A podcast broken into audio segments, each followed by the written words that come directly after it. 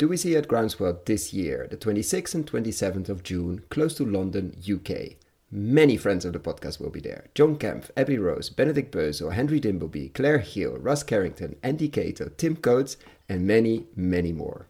See you there. Welcome to Soil Builders, a series where we follow who is building soils at scale. This is an experiment, so please share any feedback.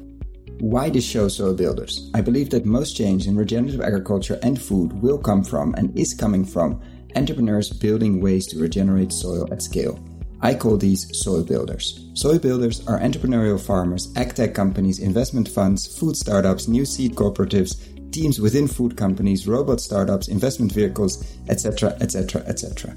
All regenerating soil beyond their own farm gate and with more than their own money.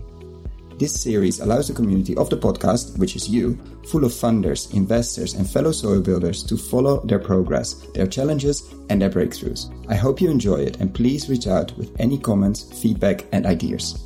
Welcome to the Soil Builder series, where we follow who is rebuilding soils at scale. Today we hear from Bert Glover of Impact Ag Partners on the deal of Microsoft with an Australian rancher to purchase many, many soil carbon credits. But first up, what does regenerative agriculture look like with breadfruit on Hawaii? I found it super interesting how Dana and her team are building a crucial puzzle piece of the regenerative future of Hawaii. Hi, Dana. Welcome on the podcast. Could you please introduce yourself and what brought you to produce breadfruit on Hawaii? My name is Dana Shapiro, and I'm the general manager of the Hawaii Ulu Cooperative, a social enterprise owned by about 100 small family farmers in Hawaii most of our members are located on Hawaii Island. We also have a few in East Maui. I came to work with breadfruit in Hawaii through a friend who introduced me to the crop about 10 years ago when she recruited me to serve as the volunteer coordinator for the Breadfruit Festival in South Kona in 2011. And I was amazed by the fruit's versatility. In particular, I entered the cooking contest and was really excited to play around with cooking the crop in all of its maturity stages, which are very different one from the next.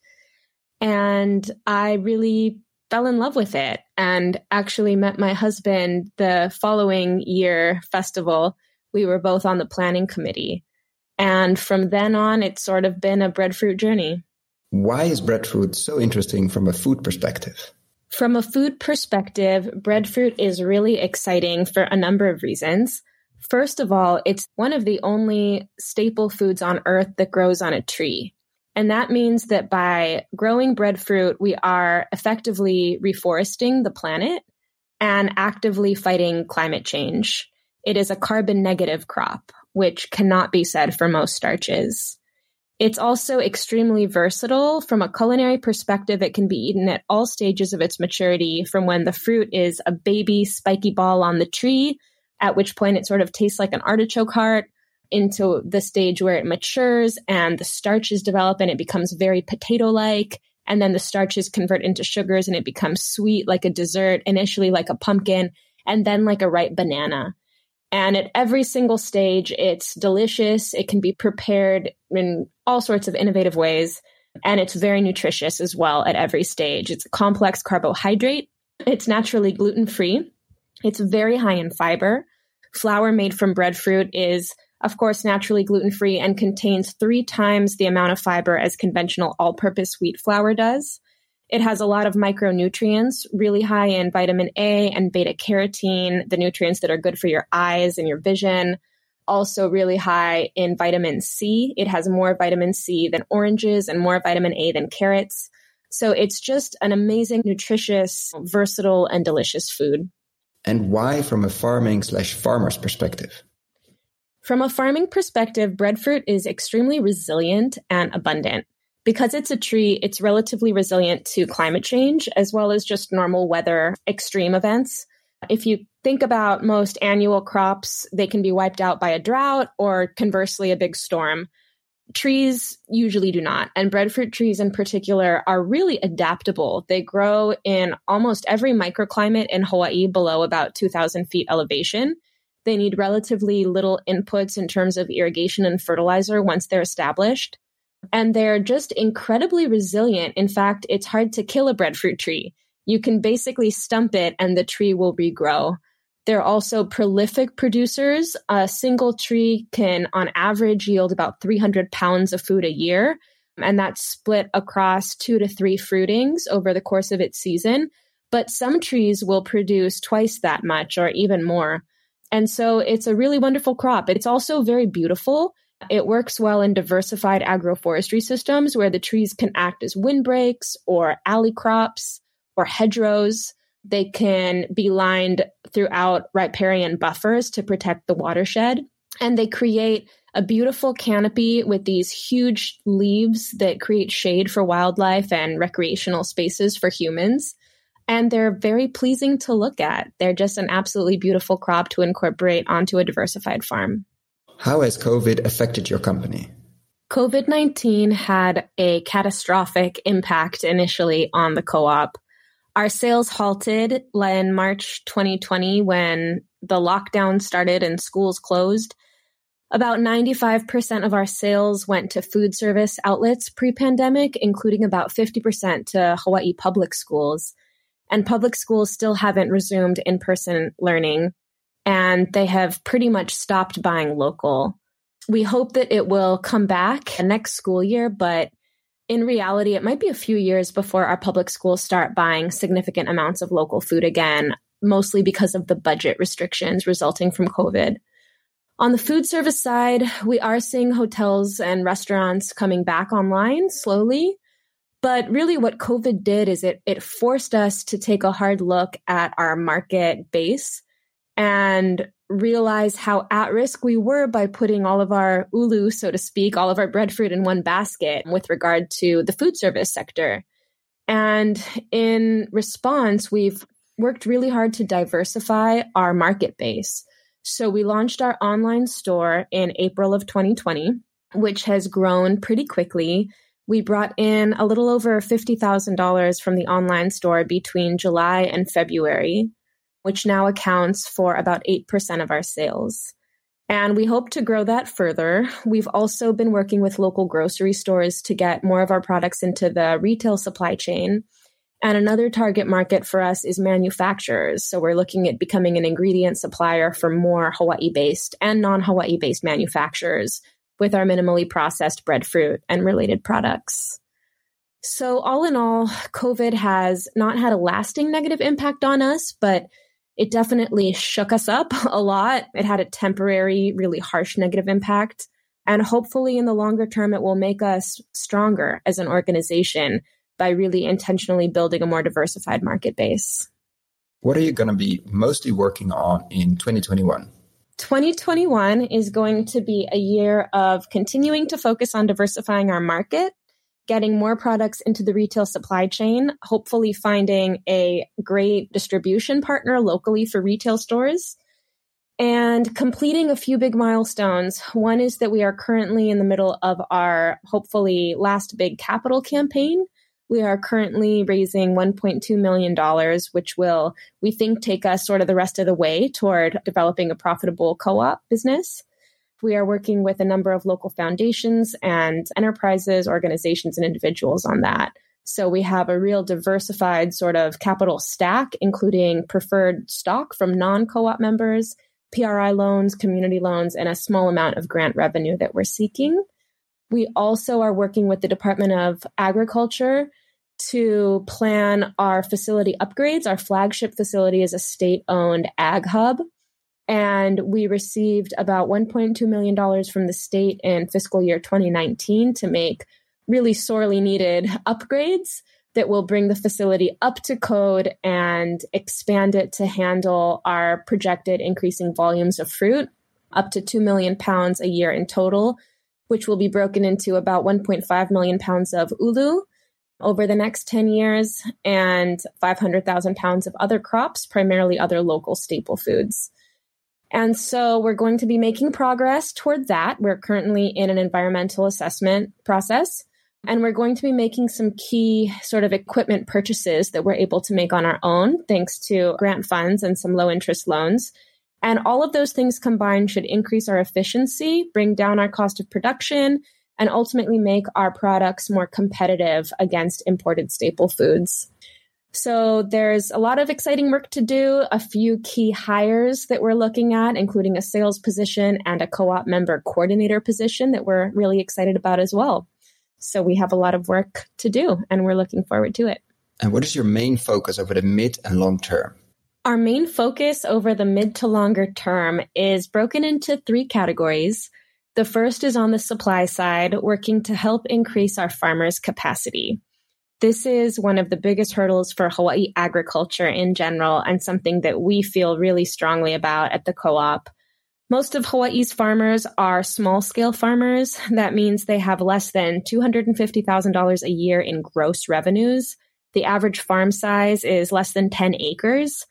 And our farmers need a lot of support in order to professionalize and collectively to scale and adopt best practices that will help ensure the success of their own farm operations. Technical stuff like fertilizing regimens and pruning regimens, and more nuanced stuff like how to plan out the design of, of new plantings, for example. And so we're working with the University of Hawaii College of Tropical Agriculture and Human Resources, CTAHR, with Dr. Noah Lincoln, who's also my husband. He's sort of leading the agronomic research side for Hawaii's breadfruit industry. And Hawaii doesn't have a dedicated extension agent for this crop. So we actually find that the co op is acting as an arm of the extension service. Ideally, there would be a whole extension branch dedicated to indigenous crops and breadfruit in particular, but there isn't. So we we do find ourselves trying to fill that gap in partnership with Noah and others at the university. So the supply side is a huge one for us, and our whole success as a co-op really hinges on the success of our farmers. So their success is ours as well. And the second category is manufacturing. So basically, increasing our manufacturing capacity through infrastructure and equipment upgrades and gearing up our whole manufacturing team to just get better and more professional in the processing side, the quality, standardization, and food safety. So that's another big hurdle as well. And the final side is our sales and marketing. So, really, where is all this supply of ulu going? Within 10 years, we're going to have 1.5 million pounds Currently, we have 100,000 pounds, so it's a 15 fold increase over a 10 year period. And our sales and marketing work is really a consumer education campaign, a public education campaign about all the benefits of eating ulu and other indigenous starches here in Hawaii, what you can do with it, how to use it, and really just continuing to build interest and awareness around these indigenous starches we see that momentum growing. We have really strong partnerships among chefs. We work with a wonderful nonprofit called the Chef Hui, and we've established an Ulu ambassador program in partnership with them where we bring in professional chefs as well as really cutting edge schools and even hospitals, state institutions that are showcasing Ulu in all its glory and educating the public about this wonderful crop. And so working to highlight them and their work and finding additional ways to partner is one of the key strategies we have for the sales and marketing component. And we also have a really strong youth education piece, which is sort of like a really, really long term sales and marketing approach. We've been working in partnership with the Hawaii Farm to School Hui and the University of Hawaii College of Education for the last three, going on three and a half years and in April of 2021, next month, we're going to be launching our Ulu Education Toolkit as an online database, which is a project, again, we've been working on for a number of years with a lot of wonderful teachers and other educational organizations contributing resources and testing out what we put together. And we're finally putting the final version as a, a searchable online database for teachers to use and parents and students on their own so it's basically a repository of educational resources about breadfruit geared for a wide range of ages, all the way from preschool through adult education. And it's searchable by curricular standard, grade level, resource type. And we're really excited for that to launch and to just continuing to spread the good word about this amazing crop, breadfruit. Do you want to learn how to invest, or are you an entrepreneur and want to build companies in the regenerative food and agriculture space? Or do you work in big ag and big food and want to really move the needle? We have developed a new video course for you. Find out more on investing in regenerativeagriculture.com slash course or in the show notes description below. And up next, we hear Bert, who has been on the show a few times before, to share more on their part of the soil carbon credit deal with Microsoft and where he sees this space going. Hey, Bert, great to have you back on the show. Can you tell us more about this new, very exciting project where you have sold soil carbon credits to Microsoft? Thanks, Koen. Great to be in contact again. I guess Impact Ag Partners has, as you know, for quite some time been practicing regenerative agriculture across the assets it manages.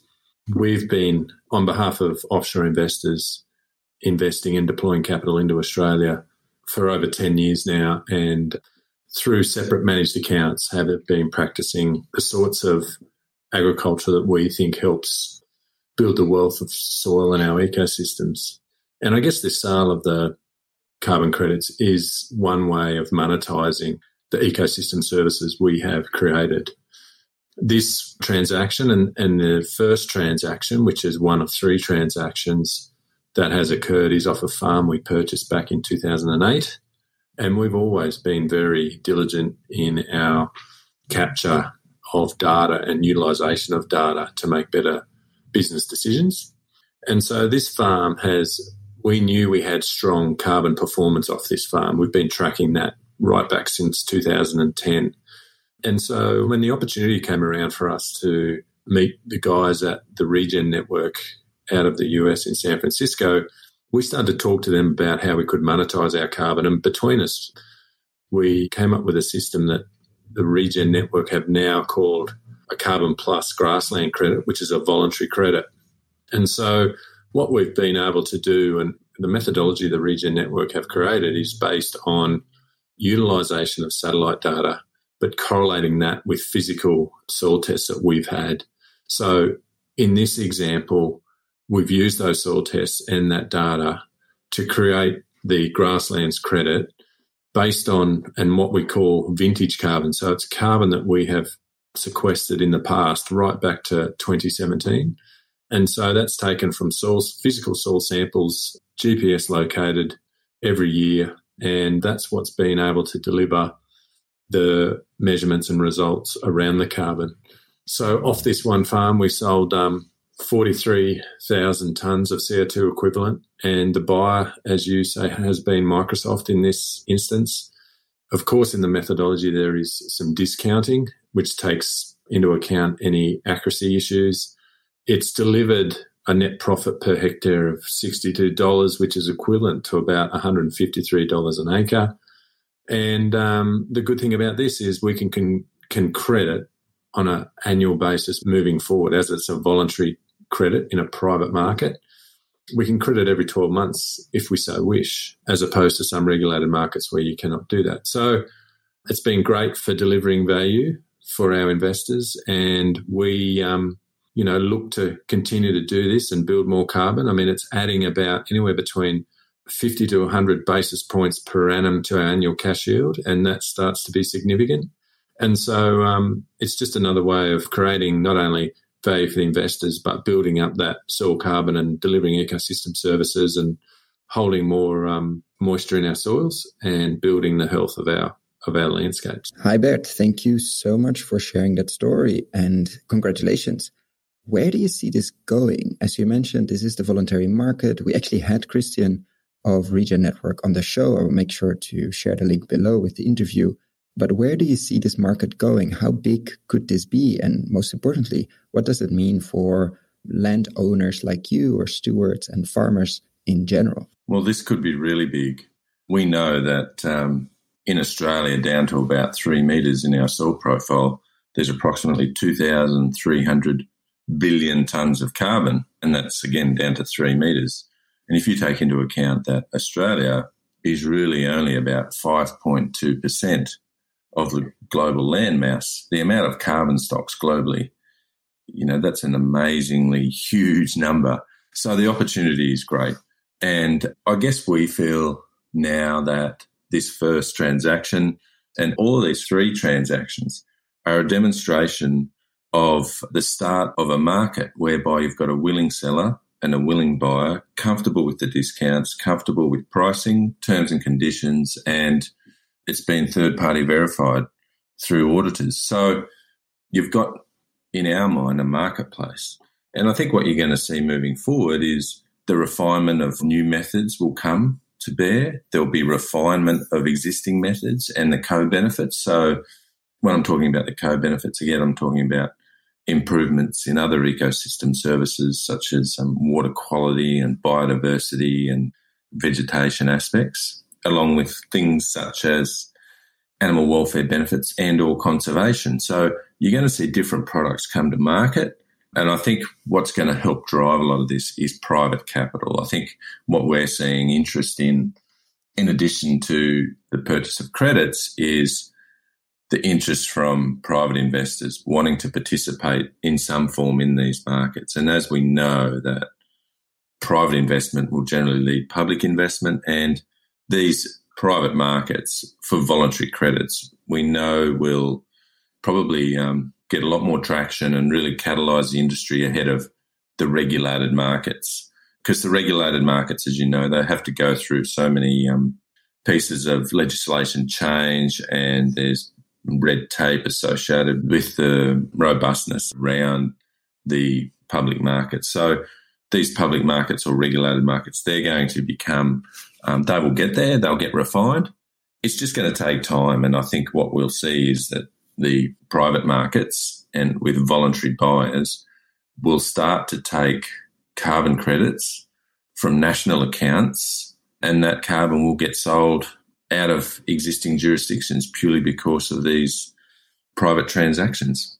So we're quite um, bullish about where this could go. And I think what we will find is that for farmers, it means they're all of a sudden going to have another potential revenue stream. All of a sudden, when they're making decisions inside their farm gate about whether they're going to sow corn or soy and, and how they're going to manage livestock, they're going to be thinking about what's the impact I'm having on also my carbon stocks. And they're also going to be thinking about is my practices going to add to my carbon stocks or am I going to be depleting my carbon stocks? And how am I going to manage my soils so that I'm more resilient in drier times as we see climate variability associated with climate change? How is that going to impact my practices on farm? And I think the other big thing is that we're going to see farmers really start to think about the use of data. We're going to see farmers get a lot more discipline around how they capture data.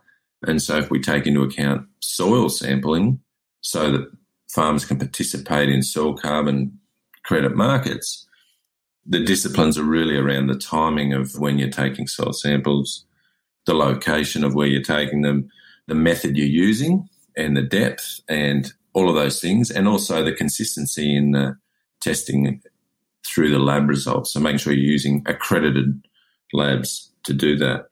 I think um, one, you know, some of the benefits out of this for farmers is with all this private capital coming in, you're going to see a lot of different products come to market whereby a farmer can choose a carbon product that really suits their risk appetite, really suits their stage of life, you know, if you're a 30 year old farmer, you can probably take um, some greater risk in terms of which carbon market you participate in. But if you're a 65 year old farmer, you may like to participate in markets that carry less risk but still offer that liquidity, may not be as much potential carbon upside. So your annual returns may only be 20 basis points instead of 50 basis points or 100 basis points. But um, I think, you know, there's definitely going to be opportunities. One thing we're seeing from the demand side is just the appetite to get close to where the carbon is getting generated. So the appetite we're seeing at the moment is from multiple different sources. But the common theme is that those buyers want to get closer to the generation of the carbon, one understand the story and one understand how the farmer has produced the carbon and the practices that they have been utilising across their farm. And so, if farmers are open to capturing data, open to discussions about how the transactions can happen, open to looking at different products. I think farmers are going to end up with multiple markets, just like they do at the moment with, with their other commodities. If they start treating carbon as an, another commodity, they're going to have plenty of markets to participate in. If you found the Investing in Regenerative Agriculture and Food podcast valuable, there are a few simple ways you can use to support it. Number one, rate and review the podcast on your podcast app. That's the best way for other listeners to find the podcast, and it only takes a few seconds. Number two, share this podcast on social media or email it to your friends and colleagues. Number three, if this podcast has been of value to you and if you have the means, please join my membership community to help grow this platform and allow me to take it further. You can find all the details on gumroad.com slash investingregenag or in the description below. Thank you so much and see you at the next podcast.